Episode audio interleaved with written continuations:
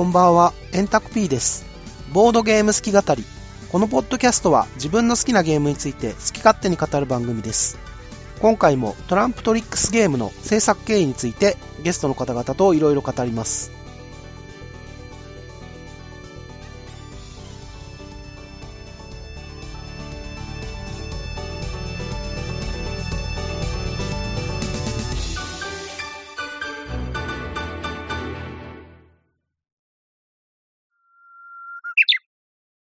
まあそんなわけでね、いろいろなやりとりがあって。まあだから日本語版になってね、見た目は本当に原版と変わんないんですよ。同じデータ使ってるんで。うん。先日ちょっとね、サンプル届きまして、よいしょ。まあ見てるんですけれども、まあ本当に見た目は変わんないです。ちょっとね、白身が違うような気がするんですけど、これはひょっとしたらあの使用感というか手垢がついたからちょっと 違って見えるのかわからんみたいな、それぐらいの差しかなくて、あ、でもちょっと色味違う。言われてみりゃちょっ紙が違うとかですと、あ、そうかね。ですね。紙はね、違うはずなんで、絶対に変わるはずなんですよ、乗り方が。ううん。ん。ちょっとまあ色が濃い気がする。今ちょっとムフロン見比べてるんですけれども。うん。まあでも、そんなに気になるようなあれじゃないんで、全然綺麗にできてます。よかったです。よかった。はい。やっぱあのね、別府さんとしてはアートワーク担当されてる方なんで、特に仕上がりが気になるところだと思うんですけれども、そうですね。色味とかがね。いや、でもうまくできてると思います。よかったです。よかったです。はいここもう仕上がってきてるんですか？箱はまだです。あ、まだですね。はい。箱ははい3月の頭ぐらいに来る感じなので、ギリギリ。はい。ギリギリです。ああ、お疲れ様です。はい。そこから頑張って僕が箱詰めして、えー大阪に送るという一連の手作業が入って、どれくらいできるかはまだわかりませんという話ですね。ね、箱が結構グラデーションがちょっと特殊な、あの、はいはいはいはいはい。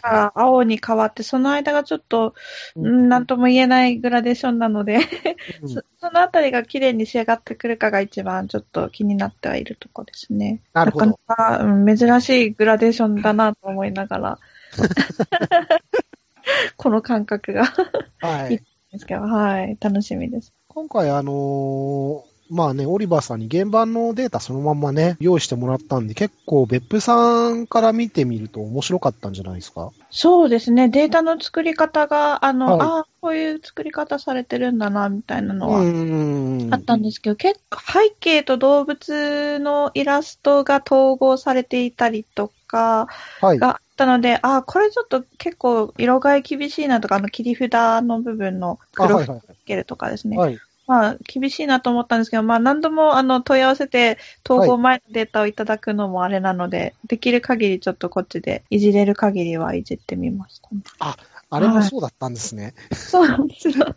結構統合されてましたね。ああ、そうだったんですか。はいあの、僕のね、環境だとね、ちょっとうまく見えないんですよね。開けることは開けるんですけど、レイヤー分けがね、なんかしちゃんと表示されないレイヤーとかもあったりして、そうなんですね。なんかレイヤーは分かれてるから大丈夫なのかなっていう風な 感じでなるほど。はい。はい。あと切り札見やすくなりましたよね、黒縁そうがですね。はい。あ黒口でアクセント入って、これすごく良くなったと思います。これもね、いい感じです。はい。うん。多分、オリバーさんは、下書きを多分アナログでややってるんですかね。ああ、なんかそ、そんな感じじゃないかな。線画が、なんかね、アナログの線で書いたのをなんかスキャンして、それをもとに線とか塗りとかやってるんじゃないかなっていうふうに、僕はただ僕は絵に関しては全く素人なのでわかりませんけど、そんな雰囲気がしました。絵のタッチとしては、ブルック線とか棒はいなんとだいぶ違いますよね。そうですね、僕もね、ちょっと調べてみたら、え、そうなの？っていうふうに思って、はい。なんか、こういうタイプのゲーム確かにやられてる感じはあるんですけども、うーん。それぞれちょっとずつ違うというか、ね、うん。そうですね。パッと見同じ人ってわからないですよね。そうそうそうそうそう。ザ・マインドとかもですうね。ん。うん。ただ僕らが結構目にしてる絵ですよね、これね。そうですね。よく見る。そう。うん。だから、意外って言っちゃあれですけど、あ、そうだったんだっていう気づきはすごく多くて、いや、うんお世話になってますっていう感じでした。うんいろいろと。うん。なんか BGG 見たら、幅のゲームもいくつか知ってるえってことでー、すよね。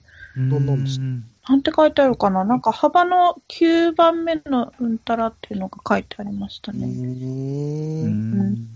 結構そういうファミリーゲームというか、はいはいはいはい。カードゲームでよくこう、なんとも言い難いというか、あの、つけてあるようでつけてないような感じはのいモチーフが書いてあるみたいなのが結構多いのかもしれないですね。うん。まあ多分ね、今後も NSV のゲームとかで何回もお名前目にすることあるんじゃないかなっていうふうに思いますね、この方。うーん。いや、大変ありがたい感じでした。あの、ありがたい、そうなんですよ。それで思い出しました。あの、データ取ってあるの本当にありがたくて。そうですね。そうなんです。はいいやー、CD で保存してるって言ってました。へえ。わあ すごい。まあね、知略悪略はご存知の通り、日本語版ではね、新しくイラスト描いていただいたんですけれども、あれもやっぱりちょっとその時にあの、原版のイラストどうなんですかって問い合わせたらもうそれはないっていうふうに、データがないっていうふうに言われたんで、うんうん。やっぱそういうゲームが多いですよね。で、うんおそらく、これからね、まあこのトランプトリックゲームがうまいこと言って、じゃあまたブルックハルトのゲーム出そうっていう風になった時に、うんあ、イラスト残ってるやつ何点あんのかわかんないです。感じで。実のところ、こういうゲームのリメイクって意外と急がないとまずいんじゃないかなって僕思ってるんですよ。ほうほうほう。おというのは、やっぱりそういうデータが失われるかどうかっていうのは、早ければ早いほど引っ張ってこれる可能性が高くなるんで、当たり前ですけど。あなるほど、なるほど。はい。もしね、ね、何らかの地震とか火事とか、そういうトラブルとかでデータ自体が失われてしまうっていう可能性ももちろんあるにはあるんで、うんなるほ。ど。まあ何が起こるかわかんないですよね。うん。昔うん、昔のデータが保存してあるハードディスクが壊れちゃったっていうのも、早ければ早いほどそれ引っ張ってこれる可能性が高くなんで、割と時間との勝負みたいなところもあるんじゃないかなと、ちょっと最近になって思うようになりました。真面目な話なんですよ、これ。どうしてもいやでも10年前ね、20年前っていうゲームになるんで、全。然違いますから。クラウド上に保存とかないですからね。そうですよね。じゃあもうメール早めに打たないと。いやー、え ーつっついてつっついて、メール早めに打たないと。そうね、またブルックハルトにね、このゲーム出したいんですけどって言って、ようやく1年後になって出せるみたいな。りかねない。そ何かね。その可能性は相当あるんですけど。はうーん。い。ペップさんがね、大変ですからね、また。そうそうそう、またね。いやー、もう CD で保管してあるっていうのがもうね、ちょっと怖いですよね。ちょっとやばいですよね。ちょっと、だいぶピリピリきますよね。そう、いつまでこれね、読み込める機器がなくなっちゃうんじゃないのっていう、あれがね、ありますからね、若で干。すね。もうピサとか命中とか残ってなさそうな気もするんですけど。ね、やばいらしいんですよね。ああ、知略悪略の時に田中間さんとちょっと話して、まあとにかくデータ残ってないんですよ、みたいなことを言ったら、アドルングも同じこと言いますよ、みたいなことを言っえて。ー、田中間さんアドルングだとなんか出してたっけ？なんかあったと思うんですよ。100とか、アドルングじゃなかったかな？違ったかな？ケープから帰ろうよとか。いや、違った違うと思います。アドルングじゃなかったかも。ちょっとすいません。記憶が ごっちゃになってるな。まあなんかでも、なんかのやつだったと思うんですけど、まあそういうこと言ってたんで、多分あの辺の90年代のゲームは結構怪しいです。ちっちゃい出版社でもうないようなところでね。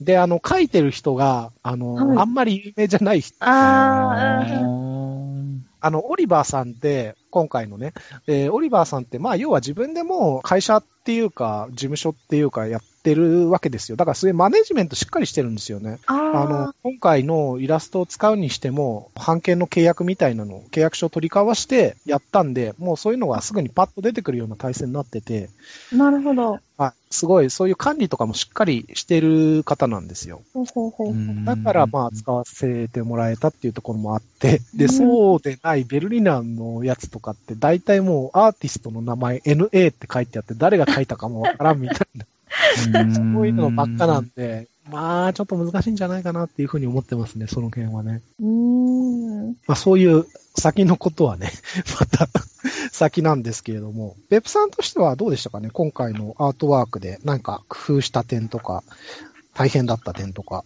そうですね。特に大変だった点はないんですけど、やっぱりまあ、サマリーが、あの、うん作りがいがあったというか、はいはいはいはだいはい。まあ、ホリケンさんから素案みたいなのいただいて、で、私が、あそれだったらこことここはつなげられるし、こういう組み合わせでいこうっていうふうにうん、できたのが一番良かったかなと思ってますね。そうですね。はい。別府さんにいいものに仕上げてもらって、うん。いえいえ、ありがとうございます。はいい。ろいろあれも入れたい、これも入れたいみたいなね、あの、要求を 投げては入れてもらい、投げては入れてもらいっていう感じでやってもらったんで、はい。はいこういうのがね、やっぱりあのー単純にね、日本語化するってんじゃなくてね、どうしたら少しでも遊びやすくしてもらえるかっていう、まあ工夫をね、詰め込めるいい機会って言えばそうなんで、そうですね。いろいろやりがいがあるとこですね。はい。よかったなというふうに思います。です。はい。はい。あとちょっと違いとしては、原版のトランプトリックスゲーム、縦長というか、うんイラストに対して箱が縦の配置なんですけど、今回横の配置じゃないですか。うん。これは、ベップさん、どうなんですか？どうなんですか？って。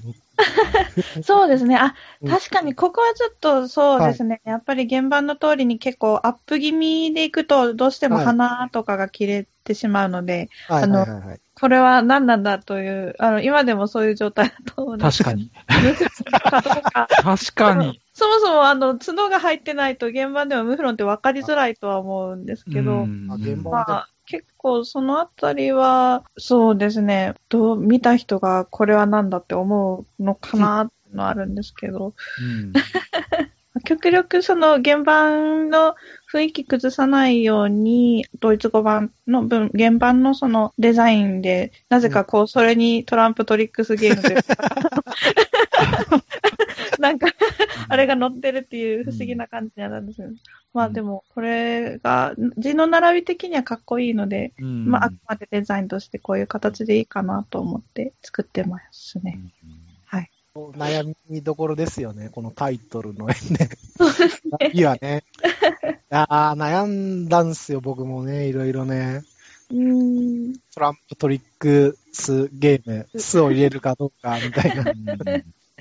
うんこれはブログにも書いたんですけど、一回トランプトリックゲームで行こうってことで、一回入稿したんですよ。はい。そしたらニューゲームズオーダーの吉田さんから、スが入ってないと意味が変わるけど、いいのっていう風に突っ込み受けまして、それで、わかりました、スを入れますっていうことで、別府さんに、すいません、修正お願いします。スを入れてくださいということで。うんやったんですけれども、この辺の話をしますとね、僕、1月の半ばにですね、ちょっと一回東京に行ったんですよ。で、まあ、あの、新年の挨拶と、まあ、あと今度トランプトリックスゲーム作るんでお願いしますってことで、立北さんにですね、行ったんですけど、うん。立北さん行ったら、そこに吉田さんが来まして、っていうのは、まあ、おニューゲームズオーダーさんと立北さんって、まあ、同じビルの同じフロアというか、まあ、要は同じ会社なんですけど。まあ、し行かれたことない人はご存知ないと思うんですけど。で、吉田さんが来て、で、今度出すんですよ、ということで。そしたら、まあ、吉田さんの長々とした語りが 始まりまして。熱意あふれる長々とした語りが始まりまして、なるほど、なるほど、ということで。はい。いやー、うちも出したいかったんだよね、みたいなことを言うわけですよ、吉田さんが。えーは？と。じゃあ出してくれればいいじゃないですか。そしたら僕がこんな苦労を背負い込む必要もなかったのに。まあ、そこはね、いろいろね、売れるか売れないかみたいなね、ところがあるわけでね。こういう、やっぱ、最強なことをできるのは個人ということになってしまうわけですよ。うんはい。で、まあ、その時もやっぱね、吉田さんはトランプトリックスゲームっていうふうにきちんと発音してたわけですよ。うんうんっていうところのね、記憶が結構残ってたんで、まああの時僕が吉田さんに会ってなかったら、いや別にいいですと。トランプトリックゲームっていう風にみんな言ってるからそれで通しますっていう風に通したかもしれないです。うんうんその可能性結構大きいです。うん。で、まあやっぱりこれもブログに書きましたけど、スルージエイジとスルージエイジっすね。ああ、うんスをやっぱ入れてるわけですよ。ニューゲームソードさんは。うん。僕もね、この巣を入れるか問題は、あの、アンダーウォーターシティーズでもね、えー直面しまして、アンダーウォーターシティでいいんじゃないかな。いやー、でも巣入れた方がいいんじゃないかなって、毎回毎回なんかね、こういうことをね、迷っているっていう節があります。はい。ね、みんな、巣って言わない、巣まで言わないこと多いよね、とは思うんですけど、まあまあ、原作への敬意というか、なんというか、そういうところも含めて、はい、きちんとした方がいいのかなっていうふうに感じました。うんうん。いいと思います。はい。で、あの今日ですね、ちょうどあのテーブルゲームインザワールドでトランプトリックスゲームの記事が上がったんですよ。ええ、見ました、見ました。はい。うんうん。で、小野さんからもちょっとチェックしてくださいってさっき連絡来たんですけれども、そしたら、そこに日本語では、忍び量にてと言われるタイトルだが、みたいなことがああ、書いてあるわけですよ。はい初耳だなって思って。初めて聞いたなと思って。うーん。そんなタイトルあったのって思って。ただ、あの、忍び量っていう言葉があるんですよね、多分ね。検索したら確かに当たるんですけど、あ、忍び量にてよかったなってちょっと今思ってて。かっこよくないですか？どうだろう。ごめんなさい。どうだろう。わかんない。忍び量にては、すごい変化しすぎてて、うんかえって、あ、いいんじゃないって受け 入れざるを得ないみたいな。そこまで変えられると、もうね、っていうところはあるかもしれないってちょっと思ったうん。でもわかんないですね。あの、やっぱこういうゲーム難しいですよ。そうですね。ねどこまでいじっていいのかみたいなところそうで。すね。うんうんなかなかそこは難しいです。もう一個ね、まあ、悩んだ点としては、今回カードの足跡ですね。原版は数字の下、両サイドに足跡が書いてあったんですけど、日本語版ではカードの上と下に足跡を配置したんですよね。うん。うん。で、これはまあちょっといろいろ意味合いがあって、プレイされた時にその足跡の数が数えやすい。トリック取る時にこのトリック取るべきかどうなのかっていうのは、やっぱまあ出てきた足跡を見て考えるっていうのが一般的だと思うんですけど、その時にパッと見て、これ取ったらどれぐらい得点見込めるのかなっていうのが、まあ分かった方がその時の判断がしやすい。で、そこの判断に時間をかけるゲームなので、まあそうした方がストレスが少ないんじゃないかっていうふうに思って上に配置したんですよね。うん。で、あと得点計算の時も、このゲーム意外とわちゃっとするというか、得点計算の時に、あ、足跡いくつだっけ？えーと、えーとってなりがちなゲームなんですよ。うん。うん。僕もこの前ちょっと、えーと、えーとってなったんですけど。で、これもまあ、上と下に配置した方が、ちょっとずらして配置すると数えやすいかなっていう風なところもあって、まあそういうあたりから足跡を上下に配置したんですけど、後になってみて、えー入校の目前になって、いや、やっぱ両サイドの方がいいんじゃねえか、これっていう風な 気持ちになって。別府さんに改めて相談したんですよ。別府さん、どう思いますかと。えーで、別府さんも、まあ、上下の方がいいんじゃないかっていうことでね、うん返信いただいたんですようね。ん。人によると思うんですけど、カードを縦並びにして、スートごとに置くとかするかなと思って、そうね私は縦並びにするので、上下の方がずらした時に見やすいんですけど、まあでも、手札持ってる状態だと、やっぱり横の方が分かりやすいっていう人もいるかなっていうのはありますうね。ん。そうそうそうそうそう。うんで、まあ、あとまあ、ただ、まあ、ランクと足跡がもう対応してるんで、まあ、あと今回サマリーにも足跡とランクの対応も書いてあるんで、うん。まあ、それねでわかるんじゃないかな、みたいな感じで、今回そうしています。はい。うんはい。まあ、いろいろといじっていますということですね。はい。はい。はい。えー今回ですね、別売りという形ではあるんですけれども、3D プリンターで作った弾丸コマっていうのを作りました。トランプトリックスゲームがまあ狩猟テーマにしたゲームで、1回に3回しかトリック取れませんよっていうところを、まあ要は弾丸の残弾っていう形で表現しましょうっていうことでちょっと、えー用意してみたもんです。弾丸ですね、別売りで4色、3個ずつなので全部で12個が500円で、えー別売り予定しています。まあとりあえずは大阪現場に持てるだけ持ってこうかなという感じなんですけども、えっ、と今もちょっと絶賛生産中です。はい。うんで、この弾丸コマですね、トリック取ったら、その取ったトリックの山に、はい、弾丸を置いたっていう、それだけのことなんですけれども、意外とこれがいい感じなんですよね。っていうのは、あの、渋さんにもちょっと、この前遊んだ時に、えー試してみたんで、どうですかね、渋さん。使ってみた感想というか。特に初めての人だと、はい。と何トリック取ったか非常にわかりやすいですし、はいはいはいはい。うんフレーバー的にも、うん。バーンとかって言いながらあ、そう。できたりとかして、あの、本当になんだろう、寮に行ってる気分にさせてくれますね。はいはいはい。うん、はい。いいと思います。そう。俺、トリック取るたびにバキューンって言ってたら、めっちゃ軽いゲームですね。そう。めっちゃ軽いノリのゲームですねって言われて。まあまあまあまあ。僕も結構試作を繰り返しまして、嬉しい大きさってあるんですよ。手に持って実在感を感じる大きさという。うん。これが意外と少し小さいだけでも全然あの、実在感変わってくるんで、なるべく大きくしたいけど、でも箱に入るサイズに収めなきゃいけないみたいな、うん。とこして、結構試作しました。うん。確かに大きさに関しては全くストレスというか、大きいなこれとも思わないし、ちっちゃいなこれとも思わないし、本当にいい感じのうん。大きさですね。そうっす。うん。そこはね、ちょっといろいろ考えたんですよあ。で、まあ、あんまりあの、細すぎると今度、倒れやすくなっちゃったりする。ん。安定感とかも大事ですし。うん。で、あと、ちょっと色味もね、金属部分が後ろの方というか下の方というかあるんですけど、うん金属的な色を出すと、まあ 3D プリンターのフィラメントっていう、まあ素材なんですけど、その色味が結構難しくて、こういうのってどれぐらいあの、光沢が出るものなのかって実際使ってみないとわかんないんですよね。写真からだとよくわかんないもんなんで、ちょっとうん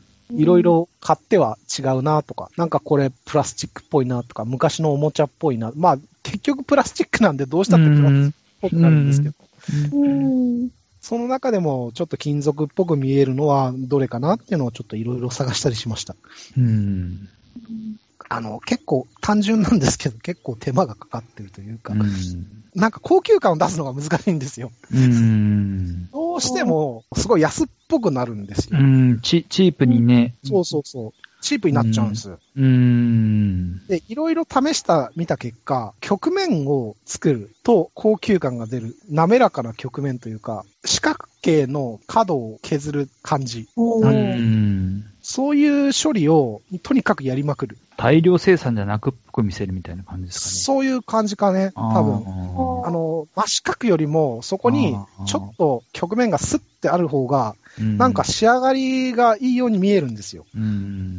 不思議なことに。これもモデリングは僕自分でやったんで、そんなにあの凝ったモデリングじゃないんですけど、あと僕は全然こういう銃弾に関しての知識詳しくないんで、散弾銃の要は弾なんですけど、うん。この弾の先っちょというか、上から見た時のイメージが湧かないんですよ。あうん。写真で見ると、弾によって違うらしいんですよ、どうも。あ。使う弾によって。へえ。小鳥とかを狙うような、すごいちっちゃい弾みたいなのが出るやつは、膜みたいなのが貼ってあって、で、撃った時にその膜を突き破って、小さい弾がブワーッと出てくみたいな、そういう感じらしいんです。うは別に、あの、スラッグ弾って言って、なんか、一発だけ弾が入ってるやつがあって、うんそ、れをなんか、クマとか、大型の鳥獣相手には使うらしいっていうことで、多分こうなんじゃないかなっていうイメージで作ってます。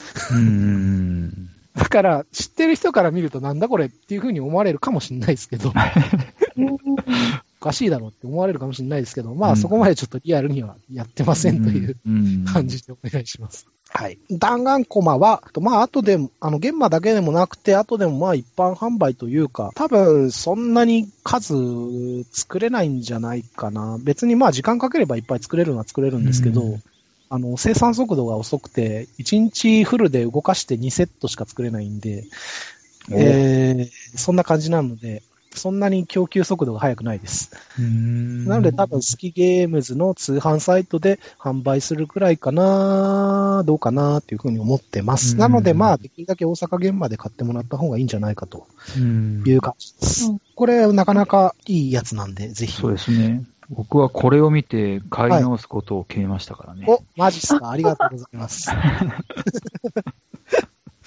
9番のトランプトリックゲームはちょっと箱が大きくて、しかも中敷きがあるんで、うん。まあ、これ中敷き取っ払ってまでこれ入れるかっていうと、ちょっとなーって感じになると思うんです。うん。だから、まあ、気持ちよく弾丸入れるために日本語版をお買いいただけるのが、早いんじゃないかとうん。うん。思いますけれども。はい。はい。説明書、すごくわかりやすくなりましたよね。あ、そうですかね。あ助役悪略の時もそうだったんですけど、はい。レケンさんが、まあ、いかにフレーバーをつけて、ルールを順を追って説明しやすくするかというか、はい。それがすごくわかりやすくなっているなと思いますね。なるほど。はい。テクニカルライティングってやつですね。こう、そういうふうにですか。かっこいい。かっこいいですね。俺も言われたい。え？ペーターの時もそうだったんですけど、大きい見出しがあって、そのセクションの中にさらに順序があってっていうのが結構1の2とか1の3とかそういう形でうすん。ごくフォルダの階層みたいなはい感じで、はいはいはい。すごうんくいい,、いいなと思い思います。まあ、それはもともとそうなんですけど、ね。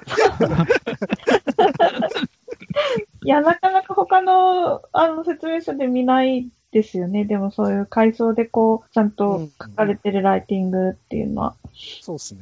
はい。まあ、あの、他のルールを参照してくださいっていう時に説明しやすいんですよね。4の0参照とか、そういう。ああ、ね、うん、確かに。そこは利点かなっていうふうに思います。そうですね。うんうん僕はあの渋さんからお借りしてるドイツ語のやつの訳文も参考にしながらやってたんですけど、原文も見ながらやってたんですけど、原文をそのまんま訳すとなんじゃこれみたいなところが、特に追加ルールでありまして、僕が前にね、トランプトリックスゲームを遊んだ時も渋さんに追加ルールもあるんだ、へえ、みたいなことをうん言って、その時にチラッと見た時に、何これ？うんみたいな感うじで、ん。よくわかんなかったんですよ。うん。なんかね、変な書き方してあって。うんいや、これ変な書き方としか言いようがないんですけれどうも、ん。日本語で読むときにすごい読みづらい書き方しちゃったんで、ここはかなりバッキバキに再構築。しましたへーおー。なので、渋さんも多分追加ルールで遊べると思います。なるほど。はいちなみに、追加ルールどうなんですか？全くやったことないんですけど、イメージもわかんないんですけど。追加ルールですね。超はい面白そうですよ。面白そう。やっちゃ、やってらっしゃらない？やってないです。追加ルール2つありまして、カードプレイの保留っていうルールがまず1つあります。はい。これ、は手札にリードされた色が残り1枚しかない時に使えるオプションで、普通はまあそれを出すしかないですよね。はいもう最後の1枚なんで、はい当たり前ですけど。はい。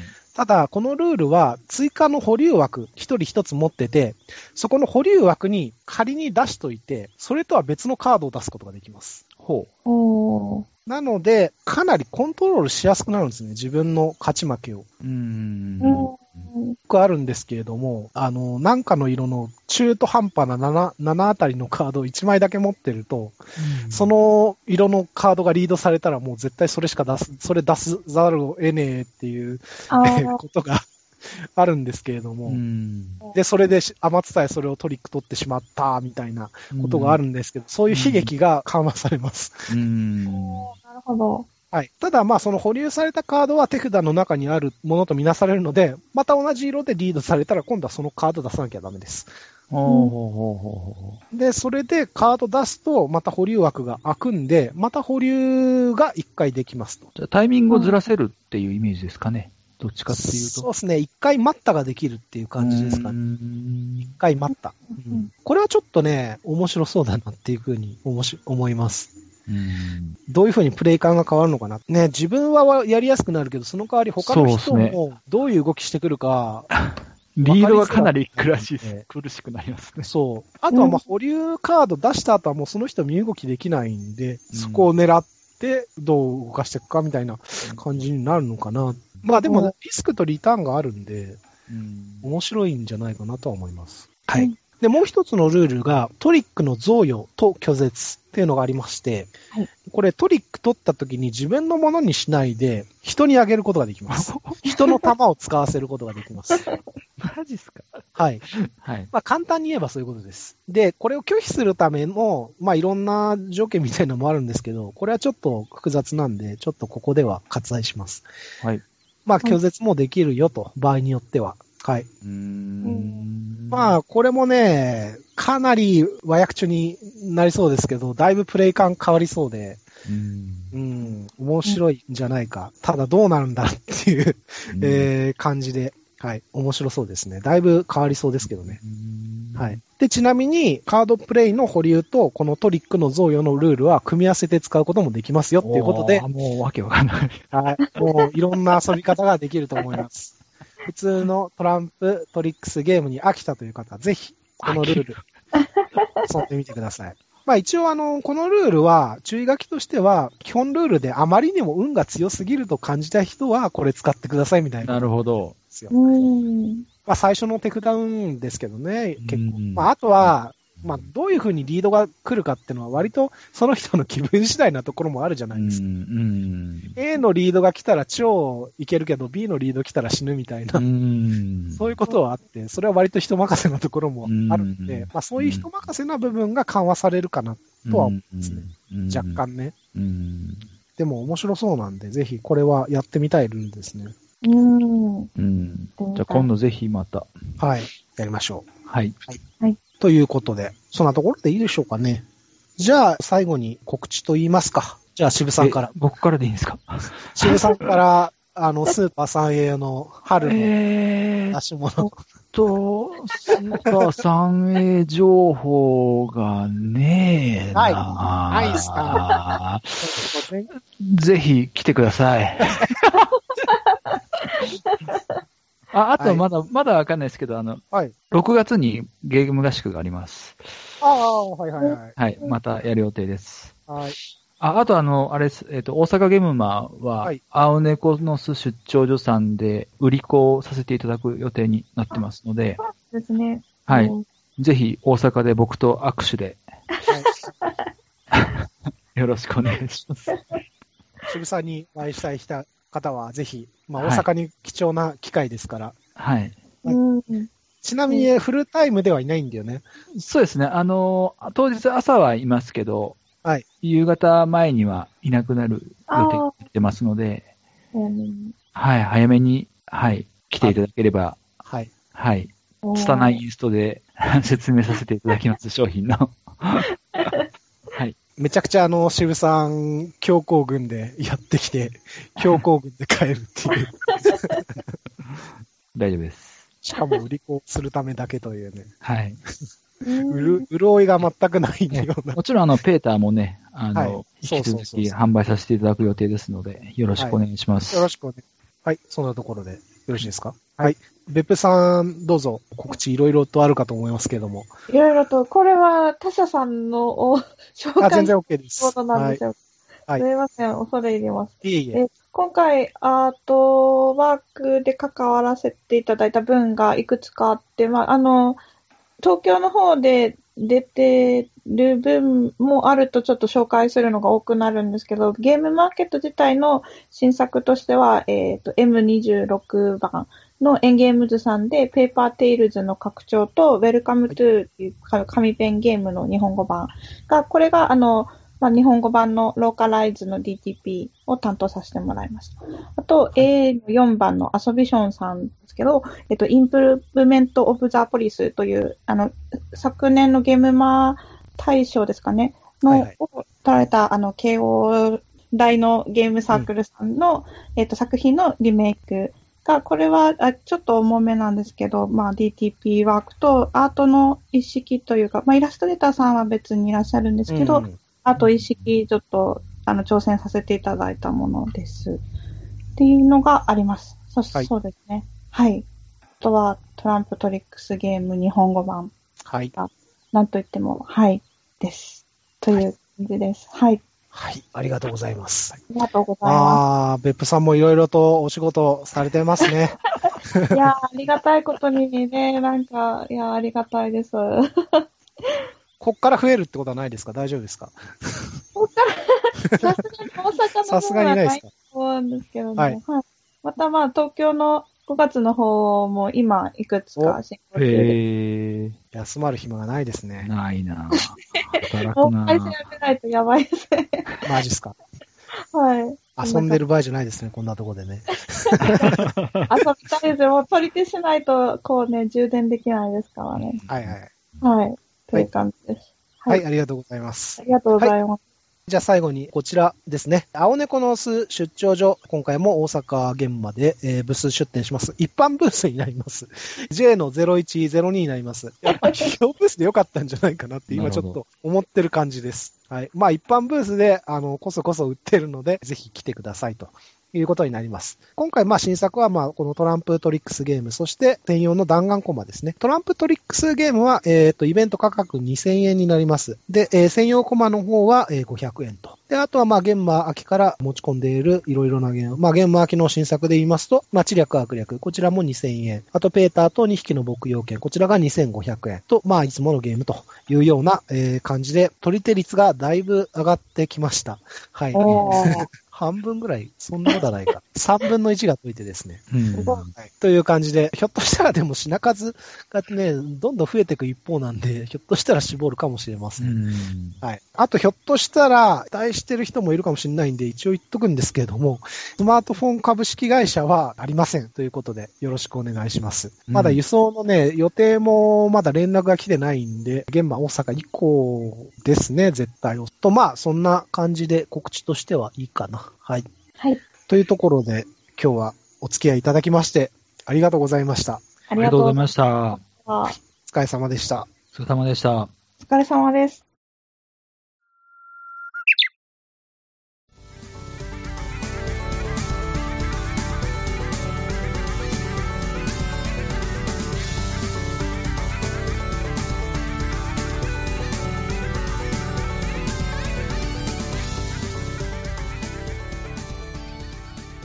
というところで、今回の好き語り、一旦区切りとさせていただきます。